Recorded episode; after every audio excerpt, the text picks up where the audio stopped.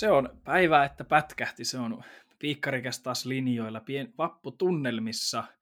Tämä on se aika, kun suomalaiset urheilijat on paljon ulkomaan leirillä, ja, mutta me täällä grindataan ääninauhurin äärellä ja uutta jaksoa laitetaan tulille. Jos kysytään tuolta meidän kollega, juontajakollega Tuomakselta, että miten, miten Tuomaksella menee. Oikein mukavasti tässä kyllä menee, että erityisesti näin, kun taas muutaman viikon tauon jälkeen piikkarikästiä pääsee nauhoittamaan, niin voiko silloin mitään muuta ollakaan kuin iloisilla mieliin ja tota, tota, täysi intoa täynnä. Pääs, kohta pääsee patoomia purkamaan ja kaikkea sanottavansa, sanottavansa päteemään maailmalle inno, innoissaan. Mutta tota, muutenkin menee oikein mukavasti, treenit kulkee ja mikäpäs tässä ollessa. Kysytäänpä samaa, samaa suuta, että mikä se on Mikko vappufiilis tällä hetkellä?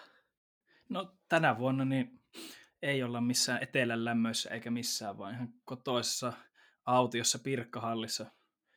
Urheilijat voi hyvin, valmentaja voi niin hyvin kuin mahdollista, lämpö, aurinko, kaikki nämä, niin ainahan bonusta.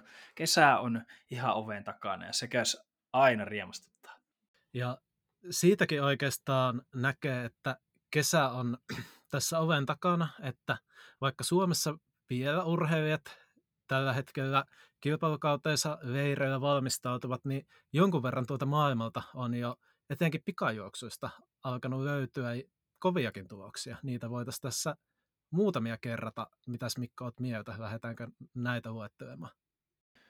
Lähdetään, lähdetään. Että, niin kuin ollaan joskus kehuttu, että aina jotain pientä yleisurheilutuloshommaa jostakin päin maailmaa löytyy.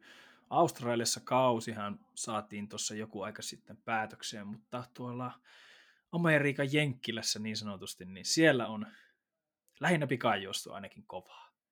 Kyllä. Ehkä nyt jos miettii keväällä, että mistä nämä tämmöiset kovat uutisiin päässeet tulokset lähti, niin hyvin paljon erinäköisissä kohuissakin pyörinyt muun muassa Valkoista taloa, Valkoisen talonkin tota, tiedustelujen aiheeksi tässä taannoin päässyt Zachary Richardson on tota, ehkä viime vuon, vuon, tai vähän heikommin menneen viime vuoden jälkeen nyt tekemässä aika vahvasti paluuta sille tasolle, missä olympiavuonna hänet ehdittiin jo näkemään. Ja hän avasi kautensa juoksemalla toki kovassa myötätuulessa neljä pilkku yksi metriä myötästä, mutta aika satasella hurja kymmenen pilkku viisikymmentäseitsemän. Et tota, sanoisin, että jos hän on aikaisemmin juossut kymmenen pilkku seitsemän alkuisi sallituissa, niin voisi sanoa, että sitä niin kuin samaa luokkaa olevaa avausta, ja kun miettii, että tämä tuli jo huhtikuun alkupuolella, niin kertoo, että Richardson on kyllä kunnossa, ja kun tiedetään, minkälainen hän niin kuin, tota, ratojen sekä radoilla että ulkopuolella on aika tota, mie- jopa mielipiteitä jakava persoona, niin voi olla, että tota, otsikoita on tulossa monellakin tapaa, toivottavasti ensisijaisesti tuloksien myötä. Irvileuvathan sitten voisivat tähän sanoa, että jos hänkin nyt sitten niissä kisoissa, missä on oikeasti panosta, niin jos hän niissä, niissä pystyisi nyt suoriutumaan sillä vaaditulla tasolla, niin on se, on se kysymys. Mutta hän heittää semmoisen mukavan haasteen esimerkiksi Sherian Fraser-Pricelle, joka ehkä sitten otsikoissa oli lähinnä siitä, että hänen lapsensa koulun vanhempien kisoissa oli mukana. Aikaa ei löydetty kyllä mistään, mutta että hänkin on jo kilpaillut. Kyllä oli. Suosittelen katsomaan. En osaa nyt sanoa, että millä hakusanoilla sen löydät ja mistä tota kanavasta, mutta ihan hauskan näköinen, kun tuommoinen yksi maailman nopeimmista, voisi sanoa ehkä jopa maailman kaikkea aikojen naispikajuoksija pistetään juoksemaan muiden äitien kanssa tota, tota, kisa nurmialustalla, niin siinä, on, siinä saa ihan mielenkiintoisen perspektiivin tästä erosta. Kyllä saa, kyllä saa. Ja siitäkin pientä, pientä kohua saatiin aikaan, siitäkin jopa. Näin mitämättömättä, mitä sanomattomasta asiasta. Mutta jos Zachary Richardson on jossut kovaa, niin jälleen on uusi alle kymmenen sekunnin mies sitten tälle, tähän maapalloon löytynyt. Nimittäin Issam Asinga, kahdeksantoistavuotias, jos kahden pilkku kuuden metrin myötätuuleen yhdeksän pilkku kahdeksankymmentäkolme, ja tähän samaan urotekoon sitten tietysti liitetään se, että taakse jäi muun muassa Noah Lyles, mutta että Issam Asinga ei ihan tuulesta temmattu kaveri ole, niin kuin, tulos, niin hän on kuitenkin se kymmenen kymmenen juossut ihan sallittuihinkin, että tavallaan hänkin niin, ihan ennäty, niin sanotusti ennätyskunnossa, jos me otetaan huomioon tuon noin kolmen metrin tuuli. Joo, ja ehkä tietynlaista perspektiiviä tuohon yhdeksän kahdeksan kolme tulokseen, minkä hän nyt kahdeksantoistavuotiaana juoksi, niin on se, että joo, tuulitulos, mutta sitten sallituissa, mikä on U kaksikymmentä-junioreiden maailmanennätys, on toi yhdeksän yhdeksän yksi, minkä, tota, tota, itse asiassa, mikä itse asiassa viime vuonna juostin, tämä Bots, Botswanan kaveri, jonka nimeä mulla tulee nyt ihan karmea blackout. Letsile Tebogo. Letsile Tebogo, juuri näin, juoksi viime vuonna yhdeksän yhdeksän yksi. Sitten taas siis ajat, ja sekin oli jo useamman sadasosan parannus aikaisempaan, mä muistan, siitä ei kauhean montaa vuotta on, on siitä itse asiassa jo varmaan lähemmäs kymmenen vuotta, kun Trayvon Bromell juoksi yhdeksäntoistavuotiaana yhdeksän yhdeksän yhdeksän, ja sitä hehkotettiin, että ensimmäinen juniori, joka juoksee alle kymmenen sekunnia, nyt ollaan jo, tota, nyt ollaan jo yhdeksän kahdeksan kolme ajoissa liian kovaa myötätuuleen. Sitten jos miettii vielä vähän perspektiiviä tähän tulokseen, niin hän on kuitenkin U S A:ssa high school-urheilija vielä tänä vuonna, ja toi U S A high school-ennätys on kymmenen tasan, mutta sekin on juostu silleen ikään kuin virallisesti valmistumisen jälkeen, että muistaakseni nyt, nyt tulee sadasosat, saattaa heittää sadasosan tai pari johonkin suuntaan, tämä tulee ulkomuistista, mutta se on noin kymmenen ja kymmenen se high school-ennätys satasella, mikä on juostu ikään kuin kouluvuoden aikana, ja siitä ollaan vaikkakin myötätuuleen jo lähes kolmekymppää edellä, niin tämä on mun mielestä aika hyvä perspektiivi, että minkä tason lahjakkuudesta puhutaan, puhumattakaan tosiaan siitä, että semmoinen tota, vaatimaton kaveri kuin taso tai tota, tasoltaan vaatimaton kaveri kuin Noah Lyles jää jo taakse. No, kyllä Noah Lylesia täytyy kyllä sen verran kehua, että niinku heti alkukaudesta tollaisia aikoja, ja niin kuin me ollaan tässä meidänkin ohjelmassa puhuttu, että hän on perustasoltaan niin semmoisen Tuomas Rouvalia huonompi telineestä lähtien, mutta sitten kun arvokisat tulee, niin sitten se taas se kuuluisa vauhti kiihtyy. Niin siihen nähden, niin, niin tämähän oli häneltä ihan hyvä aika. Oli, oli, ja siis tämä Mikon äsken lausuma, niin tämä ei ollut edes viiottelua. Joskus katsottiin väliaikoja, millä tota, tässä on reilu vuosi sitten hallissa, kun jos kuusikymmentä, kuusikymmentä metriä kuusi kuusikymmentäkaksi, niin ne kymmenen ja kaksikymmentä metrin väliajat oli ihan kirjaimellisesti semmoista Suomen piiri, lähes piirikunnallista Suomen tasoa, mutta sitten kun maksimivauhtiin pääsee, niin kaveri on kyllä nopea, ja yleensä sitten arvokisa finaaleihin mennessä onnistuu kaivamaan itsestään myös todella hyvän kiihyttäjän, joten tässä vaiheessa tuollainen meno Laivesilta, niin en sulkisi yhtään mitään pois vielä kesäosalta. Voi kertoa, niin kuin sanotaan, että vähintäänkin aikataulussa. Kyllä. Ja sitten niin kuin, kun aina pu- nytkin puhuttiin se, että taas löytyy joku uusi alle kymmenen sekunnin meniä satasella, ja tuntuu, että tästä kym- maagisesta kymmenen sekunnin rajasta, niin tämä on kokenut semmoista ihan vahvaa inflaatio viime vuosina, niin jos viime keväänä sitten hehkutettiin miestä nimeltä Erriyon Knighton, Tuomas varmaan ainakin muistaa, puhuttiin tässä, ja silloinkin taisi olla minä, joka sen sanoi, että, että toivottavasti tämä ei ole nyt niitä kuuluisia jenkkejä, että nämä käy sen kerran kaksi juoksemassa jonkun maagisen ajan, ja sitten tämä kaveri niin kuin vaipuu ihan täysin unholaan. No, sen viime kauden alun hehkutuksen jälkeen, niin sitten rupesin miettimään, että onko tämä kaveri enää käynyt oikein missään. Sitten kaivoin tuossa äsken tilastot auki ja katsoin, että no, no onko se nyt sitten vaisua minua vai ei, mutta seitsemän kertaa alle kaksikymmentä sekuntia juosi viime vuonna kaksisataa metriä, ja nyt aloitti kauden tuloksella yhdeksän yhdeksän kahdeksan ja myötätuulta plus kaksi pilkku yksi. Elikkä ei tämä jäänyt ihan tähdenlennoksi tämä kaveri.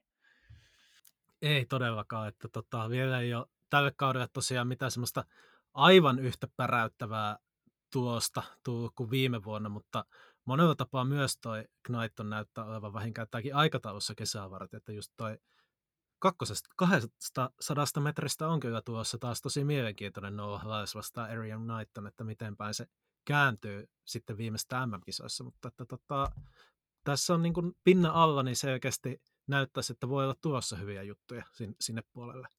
Sitten pakkohan meidän mainita sitten, että viime vuonna niin arvokisoissa suurta, suurta vääryyttä uuden ö, yliastumissäännön kanssa kokenut Jacob Fincham-Dukes hyppäsi kahdeksan kaksikymmentäviisi ja kahden pilkku neljän metrin myötätuuleen. Ja hän tosiaan siis menetti sen E M-mitallin sitten ranskalaishyppääjälle pronssisen, kun sitten tämä hänen hyppynsä, hän oli yliastuttu, ihan niin kuin, ihan niin kuin oli yliastuttu sen pienen vähän, mutta tota, Ruotsin leiristä sitten osattiin näyttää videota ja osattiin tehdä protestia. Hän pääsi olemaan jo ihan palkintopallilla asti ja, ja kunniakierroksella asti ja, ja sitten tota, no, niin nämä tulokset sitten vaihtaa paikkansa ja koki siinä suurta vääryyttä. Niin hänkin on aloittanut sitten kautensa ihan hyvin, mutta, mutta ihmettelen, kun luetaan näitä alkukauden tuloksia, niin on mainittava, että mistä kaikki löytää tämän hirvittävän myötätuulen joka kisaan.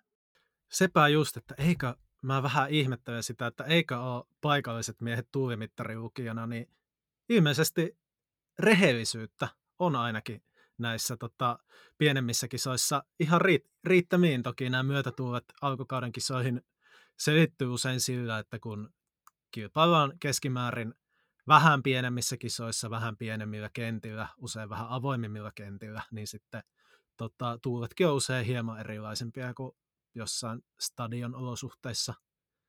Mutta tota, nyt kun mainitsit ton Jacob Fincham-Dukesin, miten hän hypännyt kahdeksan kaksikymmentäviisi myötätuuleen, vaikuttaa siltä, että ainakin lupaavasti voisi olla matkalla siihen, ettei tarvitse enää E M-mitalien ulkopuolelle jäädä, jos samaa matki, matkaa tai samaan malliin jatkaa. Mutta yksi pituushyppäjä on, jolla ei ole kyllä nyt kulkenut. Että Piikkarikästissäkin ajoittain maininnan saanut Australian Chris Mitrevski. Vähän, toi, vähän jäi kyllä piippuun tämä Australia niin kutsuttu kesäkausi. Että tota, ei oikein mainitsemisen arvosta tulosta tullut. Joo, me ollaan seurattu miestä nyt kaksi vuotta ja minäkin olen herännyt jopa joskus ihan hänen Australian ulkoratahallikan kisoja katsomaan, että meillä on jotain kerrottavaa, että mitä meidän krisupoika painaa, niin nyt on sanottava, että tämä, tämän vuoden Australian niin ulkoratakausi kyllä meidän näkökulmasta pettymys. seitsemän yhdeksän kolme avauskilpailussa jäi sallitusta tuloksesta parhaaksi. Sitten sinne maagiseen melkein neljän metrin myötätuuleen sitten painettiin kahdeksan kaksikymmentäviisi ja Australian mestaruuskisoissa jäädään neljänneksi kauden heikoimmilla tuloksilla, niin tässä Tuomaksen kanssa jo mietit, mietitään vakavasti, että joudutaanko me hyppäämään jonkun toisen bandwagoniin. Joo, mutta toistaiseksi virallinen piikkarikästi linja, että toistaiseksi meidän luotto Chris Mitrevskiin on täysin sataprosenttinen, mutta tilannetta seurataan tarkasti. Otetaanko me vielä viimeiset sähkeet tähän, että, että paljon Lontoon maratonhan sai otsikoita siitä, että kaveri jääkaappiselässä painoi maailmanennätyksen. Iso hatunnosto hänelle. Mitäs aika oli jotain neljä tuntia? Ja... Joo, neljä tuntia viisikymmentä minuuttia jääkaappiselässä maratoni. No, ky- miettikää. Kyllä, siihen saa, kyllä se on jo urheilusuoritus. Ottakaa siihen joku mielekanto ja kokeilkaa minkälaista meininkiä. neljäkymmentäkaksi kilometriä, mutta ehkä kuitenkin meidän mielestä se merkittävin uroteko oli sitten Kelvin Kiptum tulos, jolla hän jäi vain kuusitoista sekuntia Kipchogen maailmanennätyksestä, ja puhutaan yhdeksänkymmentäyhdeksän vuonna syntyneestä kaverista. Just kun yhdeksänkymmentäyhdeksän syntynyt kaveri, kaksikymmentäneljä vuotta siis tänä vuonna täyttää, ja kun puhutaan maratonista, niin sehän tarkoittaa vielä hyvin nuorta urheilijaa tälle matkalle. Ja kun tähän yhdistää se, että noinkin lähellä ollaan Kipchogen parhaita tuloksia, ja Kipchoge itse mara- maratonkuninkaana nyt tuolla Nyt ei ole ihan niin vakuuttava näissä, tässä keväällä ollut. Yhden maratonin jo tota, starttas, ei oikein kulkenut. Ja sitten näin nuori kaveri pääsee jo näin lähelle. Niin mielenkiintoista nähdä, että onko tällä ma- maratonmatkalla niin tietyllä tapaa, en tiedä onko vielä valta vaihtumassa, mutta että ollaanko, lähestyykö se päivä, kun näin tapahtuu. Kipchogellakin kuitenkin alkaa jo lähemmäs neljäkymmentä alaikää. No joo, mutta siis eihän tämä Kelvin Kiptum, siis mikäänhän tuulesta temmattu kaveri, että viime vuonna teki, teki ennätyksen Valensian maratonilla, ja se oli kaikkien aikojen nopein niin kuin maraton debyytti. Tulos kaksi nolla yksi viisikymmentäkolme, ja se oli si- sitten tota neljänneksi nopein aika kautta aikaa myöskin. Että, mutta ehkä se maratonin niin kuin kuninkaan herruus, niin eikö se vaihdu vasta siinä kohtaa, kun nämä kaikki isot maratonit on käynyt voittamassa? No niinhän sen voisi sanoa. Mutta joka tapauksessa niin Kelvin Kiptum, nimi mieleen, jos ei ole.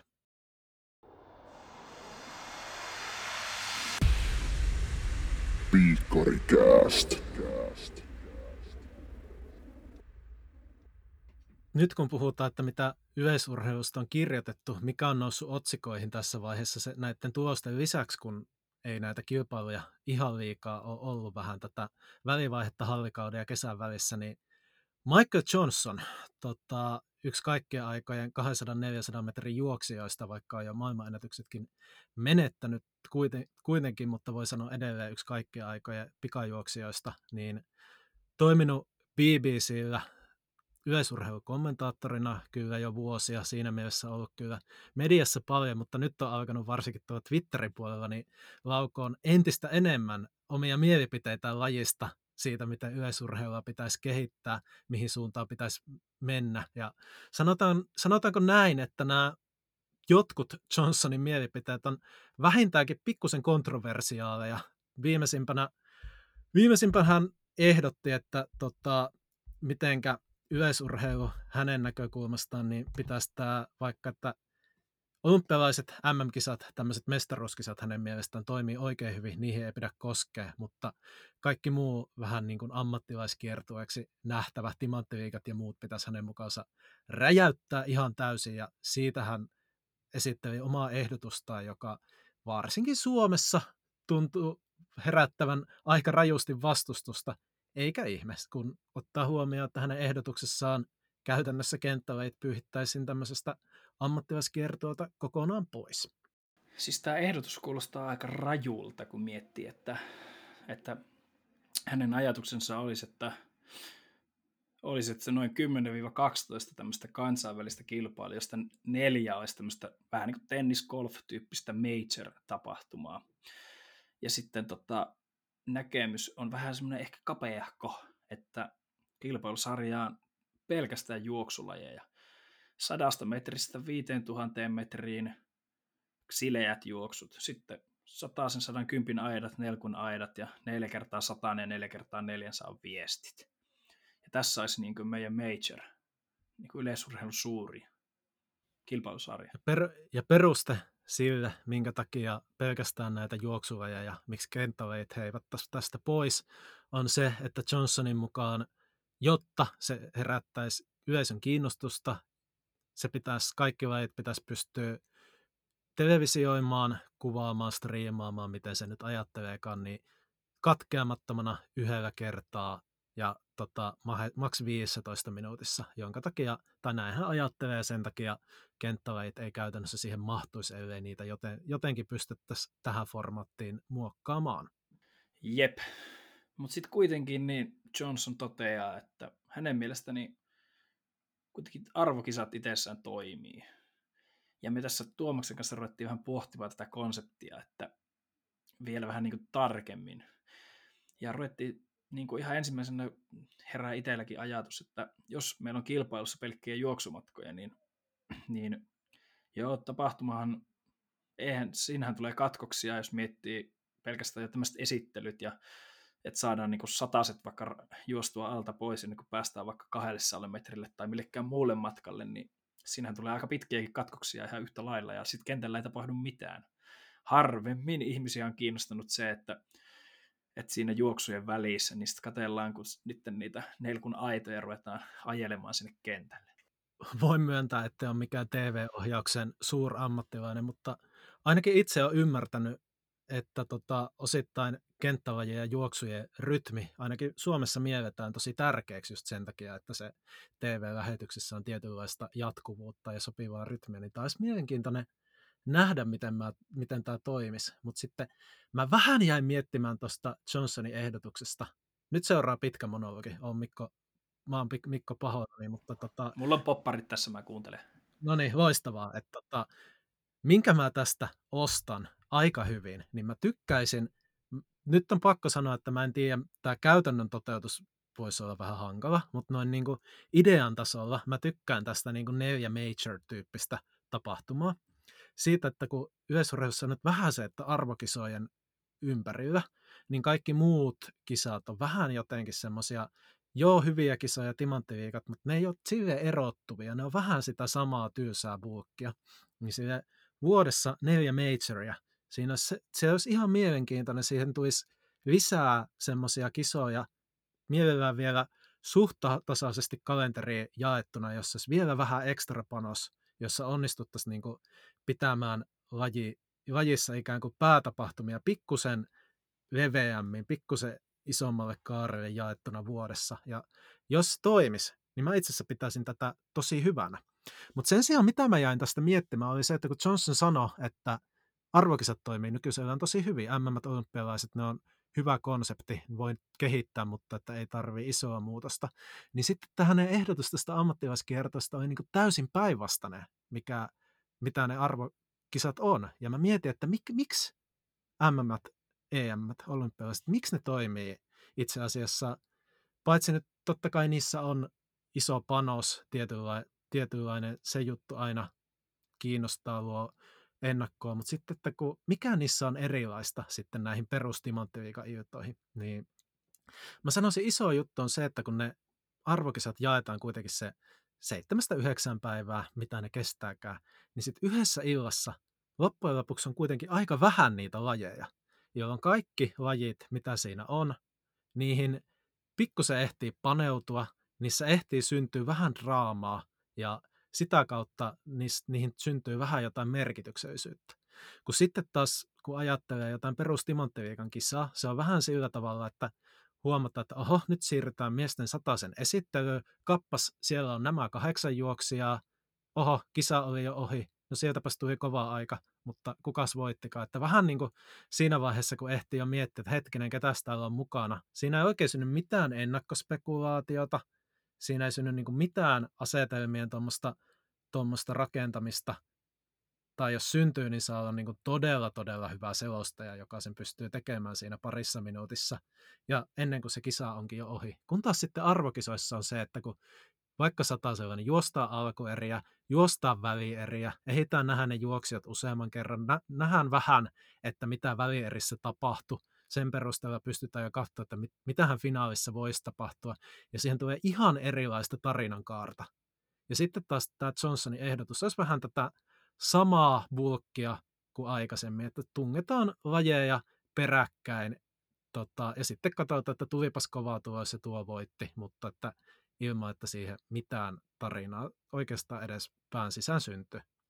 Jos me mietitään vaikka ihan jotain jääkiekko, vaikka runkosarjaa tai vaikka ihan sama mikä jalkapalloliiga, niin nehän tuntuu ne alkukauden pelit, vaikka sillä voisi olla ihan hyviä ja tärkeitä pelejä kokonaiskuvassa, niin nehän tuntuu ihan merkityksettömiltä. Mutta sitten kun alkaa esimerkiksi vaikka playoffit tai jotkut kaksi-kolme viimeistä kierrosta, kun se rupeaa niin kun näkymään se oikeasti se panos ja se mestaruus, se ker- että kerrasta poikki homma voi olla niin kun merkitsevä, niin hetihän se on paljon kiinnostavampi. Niin tavallaan tämmöisessä tämmöisessä, kun timanttiliikakin kuitenkin yritetään mieltää, että se on semmoinen turnaus, ja sitten on timanttiliigafinaalit, ja, se, ja tota, sillä lailla, ja yritetään sillä niin kuin luoda sitä jatkumoa, mutta, se, mutta siitä puuttuu sitten kuitenkin semmoinen, semmoinen turnaushenki, semmoinen knockout-tyyppinen meininki, niin se, siitä tulee, että ne on vaan niin kuin kisoja muiden joukossa. Sitten niin kuin... T- Saanko mä jatkaa? Tämän takia mä to... saat jatkaa. Kato, joo. Sulla tuli niin paljon, niin minun pitää kertoa, että mä en unohda kaikkea. Sitten jos niin kuin mietitään, että meillä on jo tämä timanttiliiga, mistä nyt tässä mäkin olen vahdonnut. Ja sehän on niin kuin kuitenkin ulkopuolinen kilpailusarja. Ja sitten, että jotta siinä se raha liikkuu, sitten niillä ihan parhaimmilla liikkuu siellä se raha, niin sitten siihen tarvitaan se joku iso sponsori. Ja timanttiliigalla se on sitten kiinalainen yksityinen rakennusyhtiö, jonka liikevaihto on jotain kolmesataa miljardia vuodessa. Tulee siihen. Niin sitten mulla ainakin herää tästä vähän semmoinen pelko, että kun mietitään vaikka nyt FIFAa, että vähän niin kuin rahalla saa, sitten se homma on vähän niin kuin kyseenalaista. Että se niin kuin kestää oikein päivänvaloa ja semmoista suhmurointia ja ihan hirveä, niin kuin mediassa aivan lytätty koko FIFA. Ja, se, ja niin kuin, että sit oma ajatus on, että, no, että eikö tästä tule ihan samanlainen sarja sitten kuin jostakin timanttiliigasta. Sinne pääsee se varmaankin jollakin ranking-pisteillä sitten niin se, ne samat joka kerta. Ja sitten siellä on se joku ulkopuolinen iso rahoittaja, se, joku Qatar Airways, ja sitten ne kisajärjestyspaikat on vähän silleen, että no, että täyttääköhän nämä nyt, meneeköhän nämä kaikki kaikki tota, asiat, kestääkö ne semmoista tarkastelua. Niin pelkästään niin kuin tää. Ja sitten se niin kuin tuntuu hassulta, että sitten kuitenkin niin kuin Johnson näkee sen, että arvokisat toimii, ja sitten se on kuitenkin yhdeksän päivää semmoista tykitystä. Vaikkakin sitä on just jaettu tämmöisiä pieniä kokonaisuuksia. Mutta jos mä mietin itteeni kuluttajana, niin kyllä mulla niin kuin arvokisat, niin se on vähän niin kuin asennoitunut, että tämä on nyt turnaus ja mä melkein katon kaiken. Sitten kesällä tulee erilaisia pikkukisoja, niin mä saatan katsoa, jos on valittavissa joku pikku lajistriimi yhdestä lajista, niin saatan, että mä vaan katon sen. Ja loput sitten katon tyyliin tilastopajasta, että mitä sillä nyt tapahtukaan. Tavallaan mä ymmärrän, että se ei poistu mikään ongelma. Joo, siis mä oikeastaan ymmärrän ton ja mä just mietin, että minkä takia mä tykkään tosta niin kuin neljä majorsia ajatuksesta. Niin vaikka siinä riskinä on, että kävisi juuri niin kuin sä kuvailisit, että ne olisi kaikki, kaikki jossain Katarissa, tota, tota, Katarissa maakaasuyhtiön sponsoroimana, pistetään siihen vielä vähän valtion rahaa ja laitetaan katsomassa pelkästään öljysheikkejä, mutta tota, tota, tota, minkä takia mä tykkään silti major-ajatuksesta noin idean tasolla, niin on se, että kun siihen saisi rakennettua vähän tämmöistä pientä arvokisahenkisyyttä ehkä niiden ympärille. Tiedätkö, että se ei tarvitsisi olla se puolentoista viikon mittainen niin kuin M M:t ja olympialaiset, mutta että sanotaan vaikka neljään viiteen päivään, niin siinä saisi vähän rakennettua, varmaan olisi järkevää sisällyttää mun mielestä tässä tapauksessa jotkut alkuerät vaikka satasilla. On se sitten, että otetaan vaikka kaksikymmentäneljä tyyppiä vähän niin mukaan kenttälajeihin, no, kenttälajeihin. Mun mielestä vaikka tässä nyt olisi kenttälajit mukana, pikkusen karsintaa ja tätä niin kuin pikkusen tarinan kaarta lisää, vähän arvokisa, vähän arvokisamaisia kilpailuja, jolloin mä näkisin se, että ne voisi olla kiinnostavampia sitten kuin semmoiset yksittäiset tota, tota, tykityskisat. Mutta onko tämä, jos mä, mä vähän hyppään aiheen viereen jo, niin onko tämä kuitenkin, kun miettii tätä Johnsonin, tätä lausumaa ja tätä, niin onko tämä sitten vaan niin kuin jenkkien ongelma enemmän, jos mietitään, että yleisurheilu on aika pieni laji. Jos mietitään, että, että sitten meillä on niin kuin amerikkalainen jalkapallo ja baseball, ja se, niin kuin se yksittäinen pelitapahtuma niin kuin amerikkalaisessa jalkapallossa, niin mitä se on, neljä puoli tuntia, mitä siinä menee. No ei tämä ehkä perusrunkosarjapelissä mennä niin kuin se väliaika ei kestä puolta vuotta, mutta siitä huolimatta siis aivan todella hitaita lajeja ja se on tuolla Jenkeissä aivan tavattoman suosittu. Joo, ja oikeastaan kun miettii näitä suosittuja lajeja maailmalla, Amer- Jenkeissä baseball, amerikkalainen jalkapallo, Euroopassa pyöräily on tosi suosittua.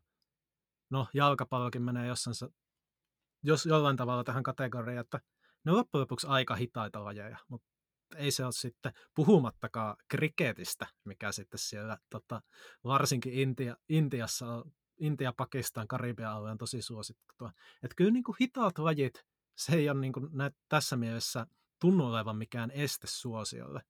Mutta ehkä sitten jos miettii, että mistä tämä tämmöinen, suomalaisesta näkökulmastahan tämä tuntuu tosi oudolta, kun loppujen lopuksi täällä Suomessa, niin yleisön silmissä ja mediassa, niin yleisurheilullahan menee loppujen lopuksi aika hyvin.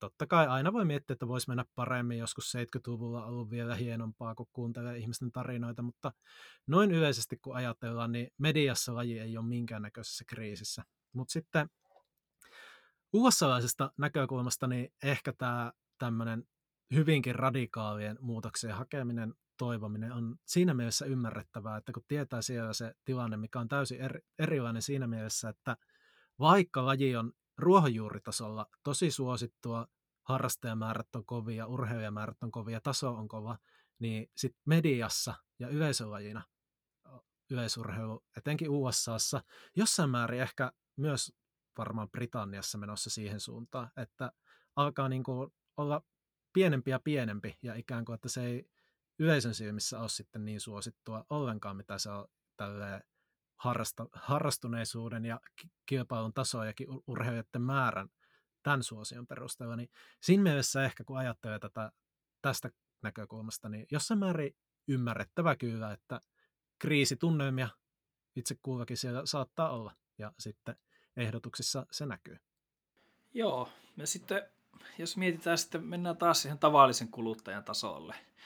Niin tota, kyllähän se, että jos meillä on sata metriä, arvokisafinaali tai ihan mikä tahansa tapahtuma, joku sata metriä. Se on todella napakka, lyhyt. Se on nopeasti ohi, se on niin kuin helposti niin kuin katsojille niin kuin ymmärrettävissä.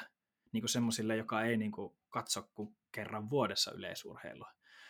Verrataan sitten, että, että tulee sitten vaikka se kolmiloikka pituushyppy, jossa sitten niin kuin ei välttämättä edes siinä kohtaa, kun suoritus on tehty, niin ei ole selvää, että onko tämä niin kuin hyvä tulos vai ei.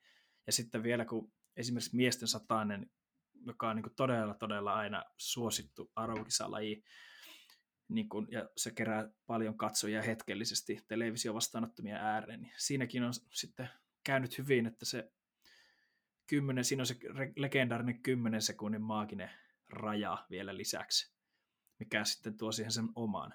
Jos miettii kenttälajeja, seiväskorkeushan on semmoinen, johon on rakennettu se sisäinen draamankaari sen riman muodossa, ja se on niin ehkä helppo seurata, että kun siinä on se, että siinä on niin onnistuminen tai epäonnistuminen. Ja niin kuin ehkä silleen helpommin seurata, mutta kyllähän se joku seiväs, seiväs finaali, niin saattaahan se kestää juurikin niiden pudotusten takia. Et, nä, nä, tässä on tämmöistä pohdintaa. On, on. Oikeastaan nyt tästä, kun lonkalta koitan tätä sun, edell- tätä, tätä sun tota, kommenttia käsitellä ja miettiä, että mitä sä tuosta sanois, niin joo, oikeastaan sen takia mä jopa tykkäsin siitä, että olisi näitä vähän enemmän tarinaa rakentavia kilpailumuotoja, koska sitten se pikkusen pienentäisi sitä, tota, tota, mitä sä kuvailit, että kun joissain lajeissa tavalliselle katsojalle välttämättä se yksittäinen numerosarja tuoksena ei merkitse yhtään mitään, niin sitten se tietynlainen kilpailullisen elementin korostaminen, mitä ehkä varsinkin nämä arvokisat tai niitä, niitä vähän muistuttavat kilpailukonseptit tuo, versus sitten timanttiliigat, jotka on monesti vähän tämmöisiä maailmanennätysten hakemisia, niin se korostaisi pikkusen enemmän ehkä kilpailullisuutta sitten pelkästään tuloksen tavoittelun sijaan, ja sen takia se olisi niin kuin mun mielestä hyvä juttu. Se veisi vähän tätä ongelmaa siitä, että välttämättä tulos kuusitoista kahdeksankymmentäkahdeksan vaikka miesten kolmiloikassa ei välttämättä kaikille oikein sanoa, että onko tämä nyt niin kuin keskinkertainen hyvä vai todella hyvä. Ehkä sitten se yksi iso ongelma, että meidän pitäisi sitten uskaltaa kääntää niitä aivoja, aivoja vähän uudelle, uuteen uskoon, että on muutakin kuin arvokisavoittaja, että, että sitten meillä olisi, niin kuin, se olisi jollakin tapaa merkitsevä saavutus, että sä voitat tämän Michael Johnson Major Leaguean tai Tai no, timanttiliigan voitto, onhan se, se tietysti iso, iso saavutus sekin, mutta ehkä tässä on niinku, myöskin niinku paljon tätä, että me ollaan vaan totuttu siihen, että, että alkukausi metsästetään tulosrajoja ja sitten mennään arvokisoihin katsoa, kuka oli paras. Että tässä on paljon myöskin tätä, että vaatii isoa kulttuurimuutosta. Mutta mitäs Mikko sanot, oltaisiko me tätä nyt tota, kaiveltu ja käännelty tarpeeksi riittävän monesta eri suunnasta, että mennään, mentäisikö seuraavaa tota, lista asiaa, mitä tuossa jakson suunnittelulistalla on. Joo, mun puolesta me voidaan, voidaan siirtyä, mutta tässä on ihan hyvää semmoista pohdintaa kuuntelijallekin, että minkälaisia ajatuksia tämmöiset, tämmöiset major-liigat tai vastaavanlaiset kilpailukokonaisuudet niin sinulle, mitä ne, minkälaisia ajatuksia ne luovat sinulle. Mennään eteenpäin. Näistä on se. Kyllä, että näistä, jos ajatuksia tulee, niin laittakaa viestiä vaikka meille tai Michael Johnsonille tai Sebastian Kollekka tai kenelle koettakin, että olisi hyödyllisintä näitä ajatuksia laittaa. Mutta joo, mennään eteenpäin. Piikkaricast.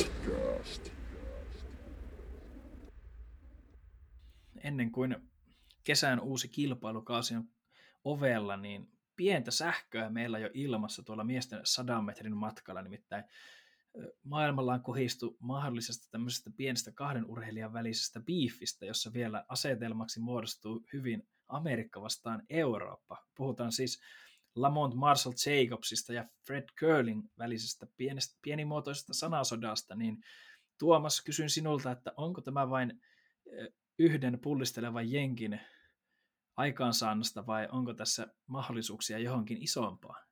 No ma- mahdollisuuksia isompaa on varmasti, mutta kyllä tästä tota, Curlin ja Jacobsin välisestä sanasodasta tulee mieleen, että kyseessä on aika lailla hieman jossain määrin jopa raskalta vaikuttavan amerikkalaisen pullistelijan aloittama sanasota. Tilanne on siis mennyt, mennyt suunnilleen näin, että Fred Kerley on erinäköisissä podcasteissa ja Tota, al- muissa alustoissa, niin vähän heittänyt Jacobsin suuntaan tämmöistä, että no ei se ole oikeasti niin kova juoksija ja Tuurilla voitti ja kattokaa vaan, että I'm the real dog -tyyppinen, tyyppinen tämmöistä tota, uhoa laittanut menemään, mihin sitten Jacobs on aika lakonisesti yleensä vastannut jossain Instagram-storissa, että no muistetaan, että minä olen edellisen olympiavoittaja, no muistetaan, että mitenkä viimeksi käytiin, kun tosi paikassa tota, katsottiin, ja no katot, muistan nyt, että kuka oli se Real Dog olympialaisissa, tälleen aika samaa tota,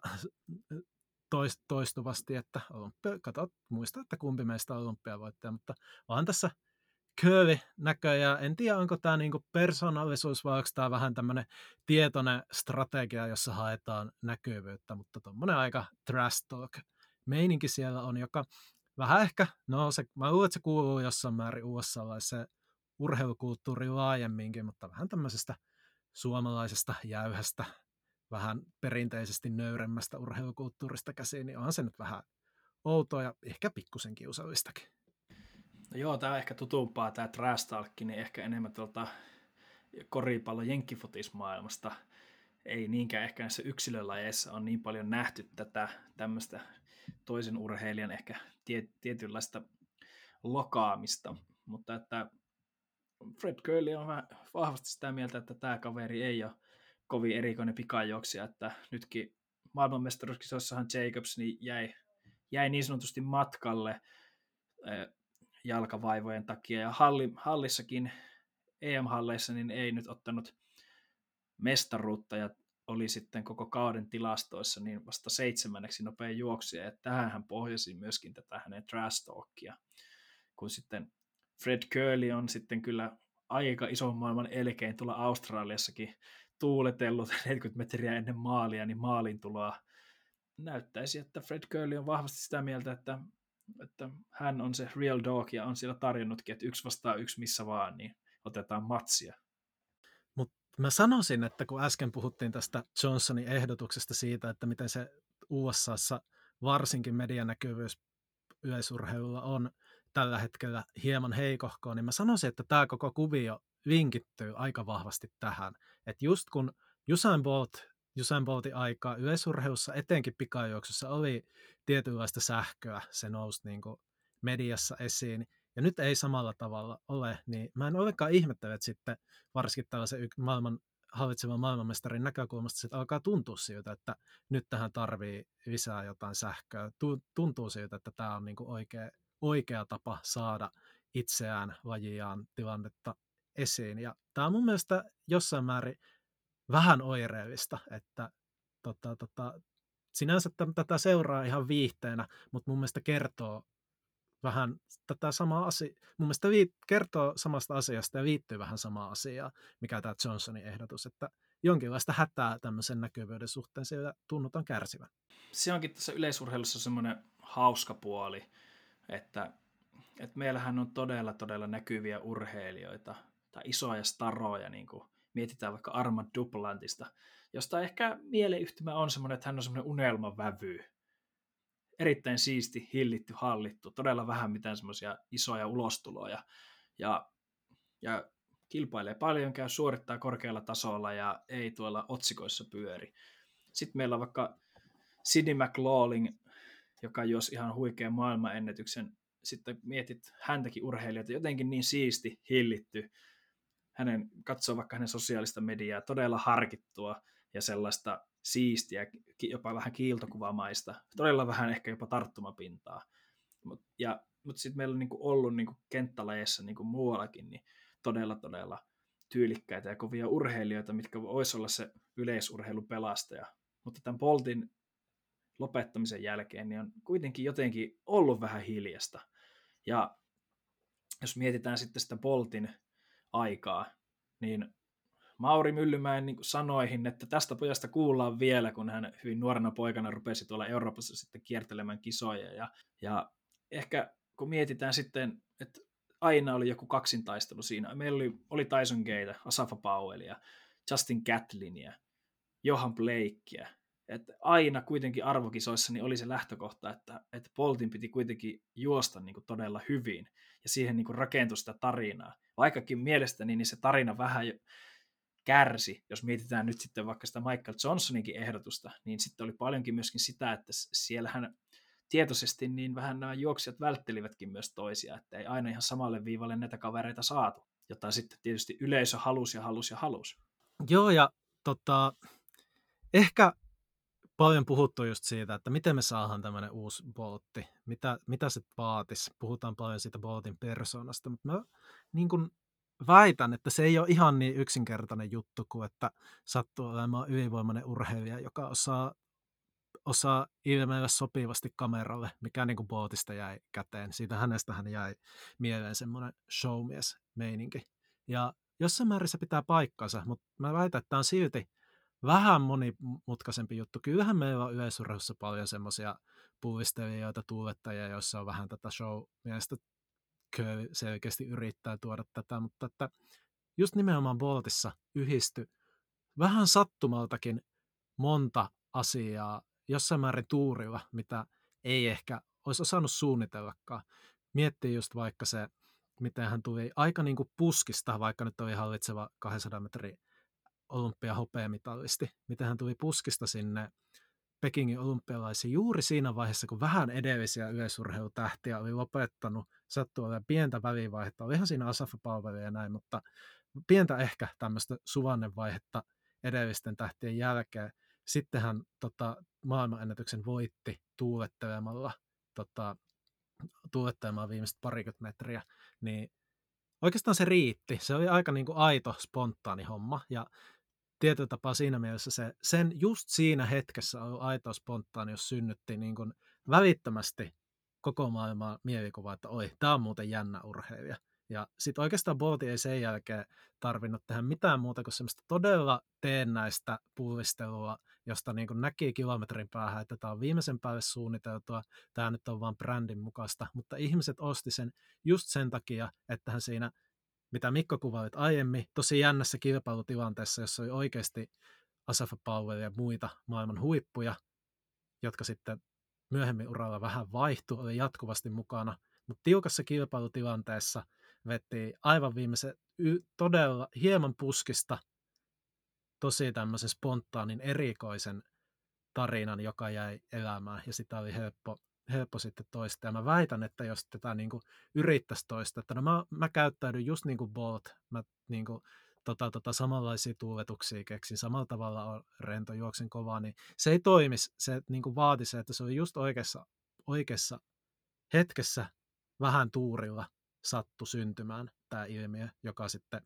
kantoi aika pitkälle, mutta sitä on tosi hankala toistaa väkisin. Joo, ja mun mielestä sitten ne, just hänen ensimmäiset maailmanennätyksen arvokisavoitot niin jakso kantaa sitä hahmoa hänen uransa loppuun asti, kun mietitään, että kun hänelläkin tuli ikää, vähän tuli vaivoja, kilpailumäärätkin vähän väheni, mutta sitten myöskin se show-elkeetkin väheni. Tavallaan ei hänen tarvinnut enää esittää ehkä samanlaisia asioita, kuin hän silloin nuorena teki. Mut sitten esimerkiksi, että sieltä joku kamerakuva ja segwayn kanssa niin ajaa hänen nilkoille, ja tästä niin saadaan taas, niinku, että niinku se satoo vaan hänen laariinsa, vaikka hän ei edes yrittänyt. Jep, ja sitten jos nyt ajattelee vaikka vertailee yleisurheilun tämän hetken suurimpiin tähtiin, otetaan nyt Duplantis vaikka tosta, niin musta siinä oli jotain samanlaista, miten hän tuli vaikka silloin Berliinin E M:ssä junnuna, hyppäsi aivan, tota, mikä tulos oli, en edes muista tulosta, mutta selkeästi päälle kuusi metriä ihan todella ilmavasti kahdeksantoistavuotiaana, niin sitten syntyi vähän samanlainen juttu hetkellisesti, mikä Boltista. Ei ehkä maailmalla yhtä isosti, mutta niin kuin pienemmässä kaavassa vähän samaa. Mutta sitten Duplantiksen on selkeä ongelma, että kun Boltilla sen jälkeen oli jatkuvasti se, että voittako Asafa Powell, pystyisikö Asafa Powell tänä vuonna kukistaa, pystyisikö Johan Blake tänä vuonna kukistaa, nyt on muuten Justin Gatlin kovassa kunnossa, olisiko tämä se Gatlinin vuosi. Aina oli just se kilpailuelementti, aina oli, että olisiko tämä se vuosi, kun Bolt kammetaan tuolta huipulta. Ja sitten tässä aina, ainakin näennäisesti tiukaoloisessa kilpailutilanteessa, niin tullaan siihen sataisen arvokisafinaaliin, ja Bolt voittaa enemmän tai vähemmän ylivoimaisesti, niin se jakso tätä kantaa. Mutta kun Duplantikseen ei liity ollenkaan tätä, siinä on aina se, että no se nyt voittaa ja tekee maailmanennätyksen. Ja se ei niin kuin, siinä ei ole samanlaista jännitystä. Ja se on niin kuin, tota, tota, niin kuin sanoin, niin sitä on hankala rakentaa väkisin. Se syntyy, tota, totta kai se eteen pystyy tekemään paljon, markkinoinnilla pystyy tekemään paljon, mutta se vaatii myös tietynlaista sitä, että tähdet on oikealla kohdalla. No jos miettii, niin Bolthan nousi pinnalle ja sitten tavallaan tämä internetin aikakausi nousi samaan aikaan. Et sitten tämäkin vielä. Instagramit, Facebookit, sun muut. Et sit kun mietitään, että et suurelle yleisölle, niin varmasti joku Blanca Vlasic niin on, niin kuin pidetään ihan niin kuin huikeana urheilijana ja persoonana. Mut häneltä puuttuu se, esimerkiksi se olympiavoitto. Ja sit kuitenkin, sitten jos lähdetään kysymään, kuka on maailmanennätysnainen, joka on hypännyt vielä enemmän yli kahta metriä, niin sitä ei osata edes välttämättä mainita, koska hän on urheillut sillä kahdeksankymmentä-yhdeksänkymmentäluvulla, joka oli vielä mykistävämpi urheilija. Että niin kuin ehkä siinä suhteessa myöskin niin Boltilla kävi tuuri. Mutta niin kuin sanoit, niin tässä Mondo Duplantiksen tapauksessa niin, niin ylivoima, ylivoima on tylsää. Ja sitten kun se maaginen kuusi metriä on Pupkan toimesta, joka on pidetty ihan semmoisena rajana, mitä ihminen ei pysty, hyvä, että y- ihminen pystyy niin kuin ilman yliluonnollisia voimia sitä hyppäämään, niin hän on jo rikkonut sen rajan esimerkiksi. Niin sitten tavallaan jotenkin jollakin tasolla vie, sit, vie, vie siitä, sit, sitä pientä hehkutusta, ehkä. Semmoinen fiilis Var- tulee nyt. Varmasti näin, ja osittain siinä on myös se, että kun miettii, niin miesten satanen on kuitenkin se, mikä varmasti laaja yleisö, se on se, mitä nyt niin kuin eniten suuri yleisö katsoo, jos se jonkun illan yleisön arvokisoja katsoo, niin se on ehkä se, missä se miesten satanen sitten on, niin totta kai tämä lajikin oli. Mutta että mielenkiintoinen kokonaisuutena nähdä, että mitä tästä nyt tulee, kun selkeästi nyt tämmöistä taisteluparia henkisessä mielessä on rakentumassa kesälle, niin mielenkiintoista nähdä, että miten tämä alkaa tarinan kaari, mistä mikä sanana, terminä on tässä nostettu aika usein esiin, niin miten tämä lähtee kehittymään sitten kesän mittaan. Kyllä, että ihan mun mielestä mukavaa sähköistystä tuo, vaikka ehkä mun mielipide on se suomalainen tylsä, no on hattunut vähän tuommoista turhan päivästä elvistelyä tuo Fred Kerlin meininki, mutta, mutta silti se tuo nyt vähän sähköä tähän meidän lajiin ja luo semmoisia uusia uusia asetelmia sitten tuonne sataselle. Toivoisin silti, että, että tämmöisiä taistelupareja syntyisi muihinkin lajeihin. Ei välttämättä tarvitse tämmöistä samanlaista lokakeskustelua siihen ympärille, mutta, mutta että se on sitten, miten se media saa sen tarttumapinnan, mikä tuodaan sitten sille suurelle yleisölle julki. On sitten ihan toinen kysymys. Tähän näkemykseen on kyllä erittäin helppo yhtyä. Mutta sitten jos tota, mietittäisiin vielä, että jakso avattiin sillä, että kerrottiin, että tässä vaiheessa vuotta suomalaisista urheilijoista iso osa on leirillä valmistautumassa kisakauteen ja vähän niin kuin odottavat fiilikset siihen suhteen, että mitäs kuukauden, noin kuukauden päästä alkaa tapahtua, kun varsinaisesti tämä niin kutsuttu Euroopan kisakausi starttaa käyntiin. Niin tähän jakson loppuun niin saatiin vielä yhdeltä suomalaiselta huippuyleisurheilijalta niin yksi pikavieras kertomaan, mitä kuuluu, missä mennään. Mitä on odotettavissa? Saatiin tähän jaksoon. Meillä on ilo ja kunnia saada Taika Koilahti pikavieraksi Suoma- suoraan varsinaisesta Suomesta, Suomen Turusta. Moi Taika, mitä kuuluu? Moi ja kiitos kutsusta. Kuuluu oikein hyvää. Mitäs tässä treene- kevään treenejä ja pian lähdetään treenileirille, niin tosi hyvää kuuluu. Mihinkäs treenileiri tällä kertaa suuntautui? Öö, mä oon lähdössä Portugaliin tuonne Albufeiraan, että oon viimeiset pari vuotta siellä leireillyt ja ollut hyvä paikka, niin tänäkin vuonna sinne. No sulla on nyt uusia kuvioita tullut, sä vaihoit tälle vuodelle valmennusta Meriluodon Juhanille, niin miten teillä nyt on mennyt? On mennyt oikein kivasti, että on ollut onnistunut, mun mielestä ainakin onnistunut treenikausi, että aloitettiin tuossa syksyllä tosiaan ja siitä ollaan, jätettiin hallikausi välistä, just kun tuli uudet kuviot ja halusi niin kuin antaa itselleen aikaa tottua niihin, niin jätettiin hallikausi välistä, niin on ollut oikein hyvä ja ehjä treenikausi tähän mennessä. Loistavaa kuulla. Hei, miten nyt kun sulla on tota, valmentaja vaihtunut, niin jos ajattelee ihan treenaamisen puolesta tälle konkreettisesti, niin onko harjoittelussa mikä sitten muuttunut vai onko mikään sen kummemmin? No itse asiassa on kyllä muuttunut niin kuin lähestulkoon kaikki, että mennään tosi erilaisella systeemillä, mihin mä niin kuin ennen olin tottunut, mutta mulla olikin vähän se tuossa, kun valmentaja vaihdoin, että tykkäsin edellisestä valmennuksesta ja just hyviä tuloksia tuli, mutta oli semmoinen olo, että tarvii vähän niin kuin isompaa muutosta, ja sitten kun oli nähnyt noita Meriluodon treenejä siellä Turussa ja Kupittaalla, niin vähän niin kuin oli nähnyt millaista se on, niin alkoi vähän kiinnostelemaan silleen, että, no, että jos kokeilisi just jotain ihan erityyppistä, niin miltä se sitten näyttäytyisi ja miten lähtisi, niin se oli vähän se mun ideakin siinä, kun vaihtovalmennusta, että niin kuin tuntui, että kroppa tarvii, tarvii jotain ihan uutta, niin se oli se, mitä mä halusin. Joo, tosiaan Nirkosen Tanjan kanssa te teitte pitkää, pitkää ihan lapsesta asti yhteistyötä ja sut arvokisoihin asti sai, niin minkälainen se prosessi oli niin kun, esimerkiksi niin kun henkisesti käydä läpi, että sä vaihdat valmentajaa, että se on todella läheinen ja pitkä ihmissuhde kuitenkin? No siis, kun olihan se aika vaikeaa se itse niin kuin valmentajan vaihto, kun on niin kiitollinen Tanjalle, että millaista työtä se teki. Ja just, että sieltä niin kuin kahdesta ollaan painettu yli kymmenen vuotta, reilusti yli kymmenen vuotta duunia ja saatu niin uskomattoman hienoja tuloksia ja kaikki yhteisiä kisareissuja sun muita. Ja just Tanjan tuki on ollut niin kuin ihan äärettömän tärkeää mulle ja se on ohjannut kohti semmoista niin kuin urheilijan elämää. Ja olihan se vaikea paikka, mutta sitä vaan pitää niin kuin ajatella silleen, että urheilijalla on vaan yksi ura. Ja jos on tuommoinen niin kuin ajatus päässä, että, niin kuin, että haluaisi kokeilla jotain erilaista, niin kyllä se pitää vaan toteuttaa. Ja kyllähän se niin kuin valmentajakin ymmärtää sitten, että kun mullakin on ollut vaikeita vuosia tässä niin kuin pari viimeistä vuotta, niin kyllä sen sitten ymmärtää, kun se on se yksi ura ja sitä haluaa koittaa täysillä. Niin Tanjan kanssa tehtiin paljon hyvää duunia ja saatiin hyvää tulosta, niin sitten niin kuin oli semmoinen olo, että, niin kuin, että nyt jotain uutta. Joo, ja kaikesta mitä tuossa sanoit, niin kaikista huolimatta sehän on niin kuin varmasti, niin kuin sanoitkin, vaikea ja todella rohkea päätös, niin pakko kysyä, että kun aloitit uuden treenikauden tietäen, että kaikki on vähän uutta, niin pelottiko yhtään?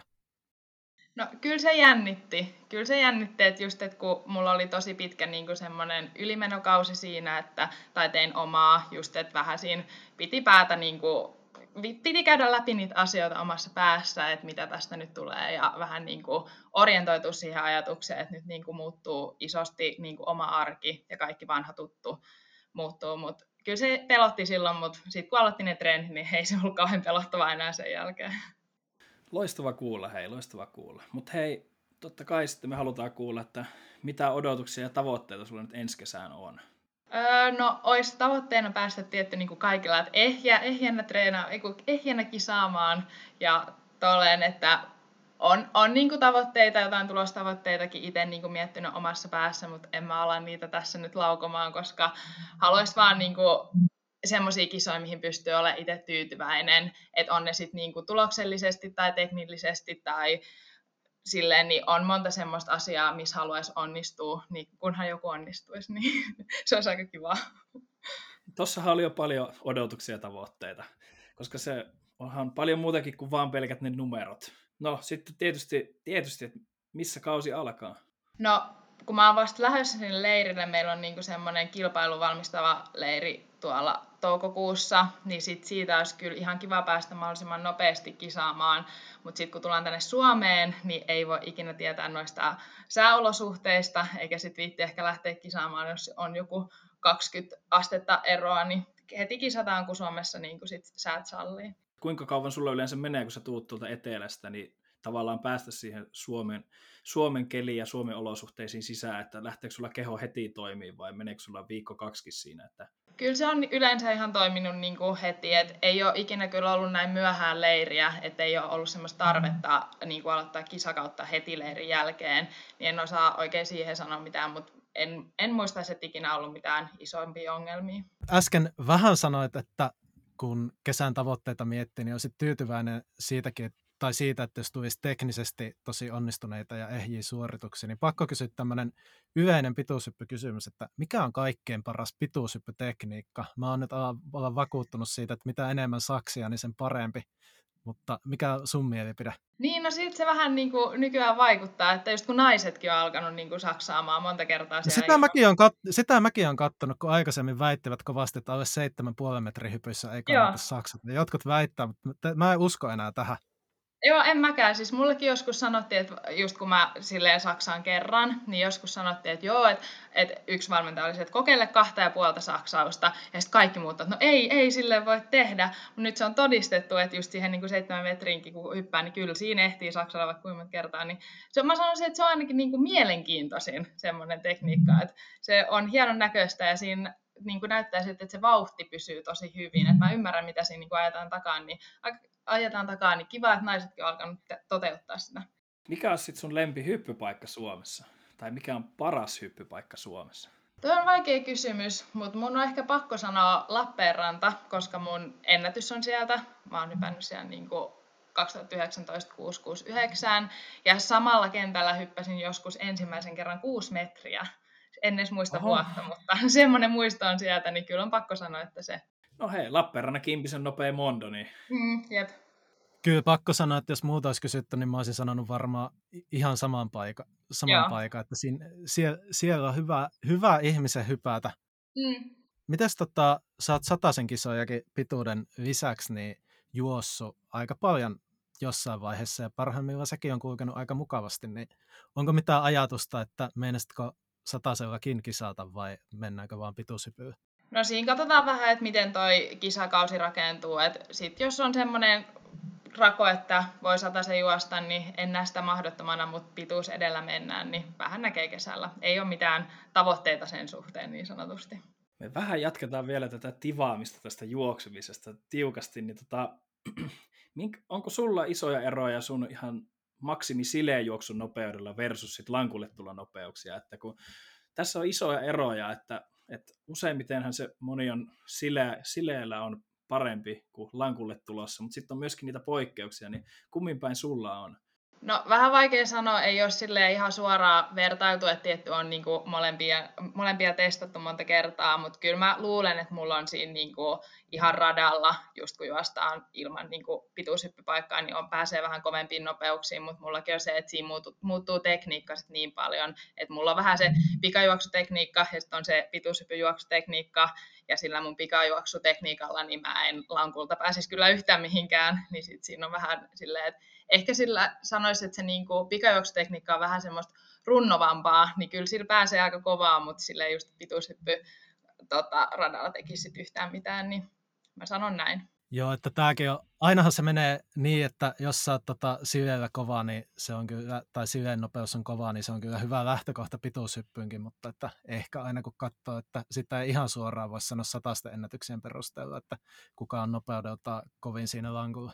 Joo, ei voi todellakaan sanoa, vaikka se tietty antaa, antaa osviittaa, ja just naisillakin niin tarvii olla se pituushypys ehdottomasti tosi kova se niin kuin maksiminopeus, että pääsee sieltä lankulta sitten eteenpäin, mutta eihän sitä voi tolleen katsoa, joo. Me ruvetaan laskettelemaan vähän ja loppuun kohti, niin täällä on sitten vähän, meille tuli tota noin vähän kuulia kysymyksiä, niin aloitetaan tosi tämmöisellä helpolla heti, että miten sulla niin urheilu ja opiskelun yhdistäminen on onnistunut? Öö, se on onnistunut tosi hyvin, että kun mä aloitin kaksituhattakaksikymmentä syksyllä Turun yliopistossa erityispedagogiikan opinnot, niin sitten oli siinä alussa sitä koronaa, niin kaikki oli etänä, niin oli tosi helppo opiskella täällä, makoilla sohvalla vähän palautuspöksyissä ja lueskella juttuja, niin se oli ainakin tosi helppoa. Ja nytkin, että vaikka on vähän tullut sitä lähiopetusta, niin se on niin...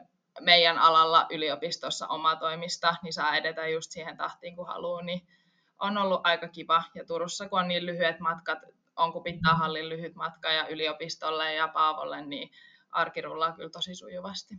Tässä yksi meidän kuulija, tota, kun kerran kuulija, että on tämmöinen erkkapedä opiskelija paikalla, niin haluaisi kuulla vähän vinkkejä, että tuota tuota.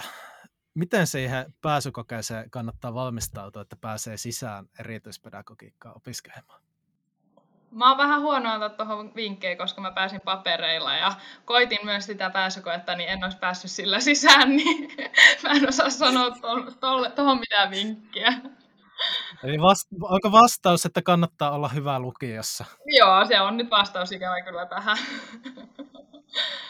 No hei, sitten myöskin... Niin... kysyttiin, että paljonko penkki tulossa? Kaikista pyhin ja tärkein pituushyppyissä kiinni. Nyt en kyllä edes, en edes tiedä, ja vaikka tietäisin, niin en kehtaisi sanoa. Penkki on niin, se on, ei ole mun vahvuus toi yläkroppa ollenkaan, niin mulla ei ole tähän antaa vastausta. No jos penkki ei maistu, niin mikä sitten sun suosikkiviekat puntin puolella sitten on?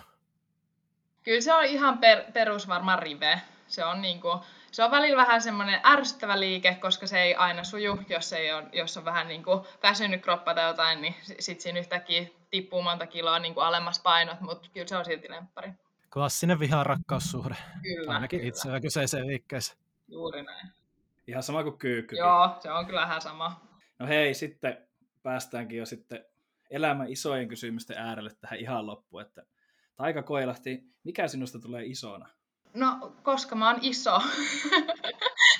Nyt mä ainakin niin kuin toivon, että tämä urheilijaura jatkuisi vielä tästä vuosia eteenpäin ja pääsisi pituushyppykasalla näyttämään parastaan, niin tällä hetkellä vastaus on pituushyppäjä, mutta sen jälkeen en oikein tiedä. Että noin mun opinnot on tommoset yleiset opinnot, että en valmistu mihinkään ammattiin, niin sen saa sitten nähdä.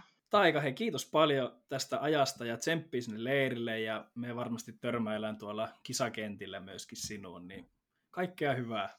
Kiitos paljon.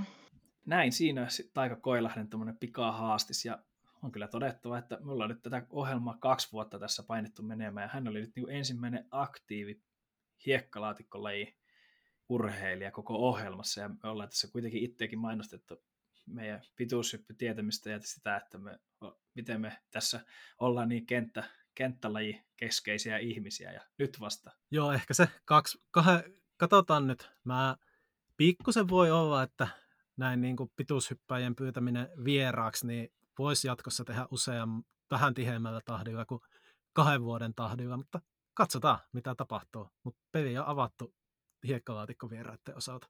Hei, me toivotellaan hyvää vappua kaikille ja me palaillaan toukokuussa niin uusin jaksoin sitten taas kuvioihin. Piikkaricast. Tämä jakso on omistettu Heikki Hervan muistolle. Hessu antoi meille kannustusta tämän podcastin tekemiseen ja saattoipa hän joskus kommentoidakin, jos oli jostakin meidän kanssa eri mieltä. Haluamme kiittää avusta ja yhteisestä ajasta. Lepää rauhassa, Hessu.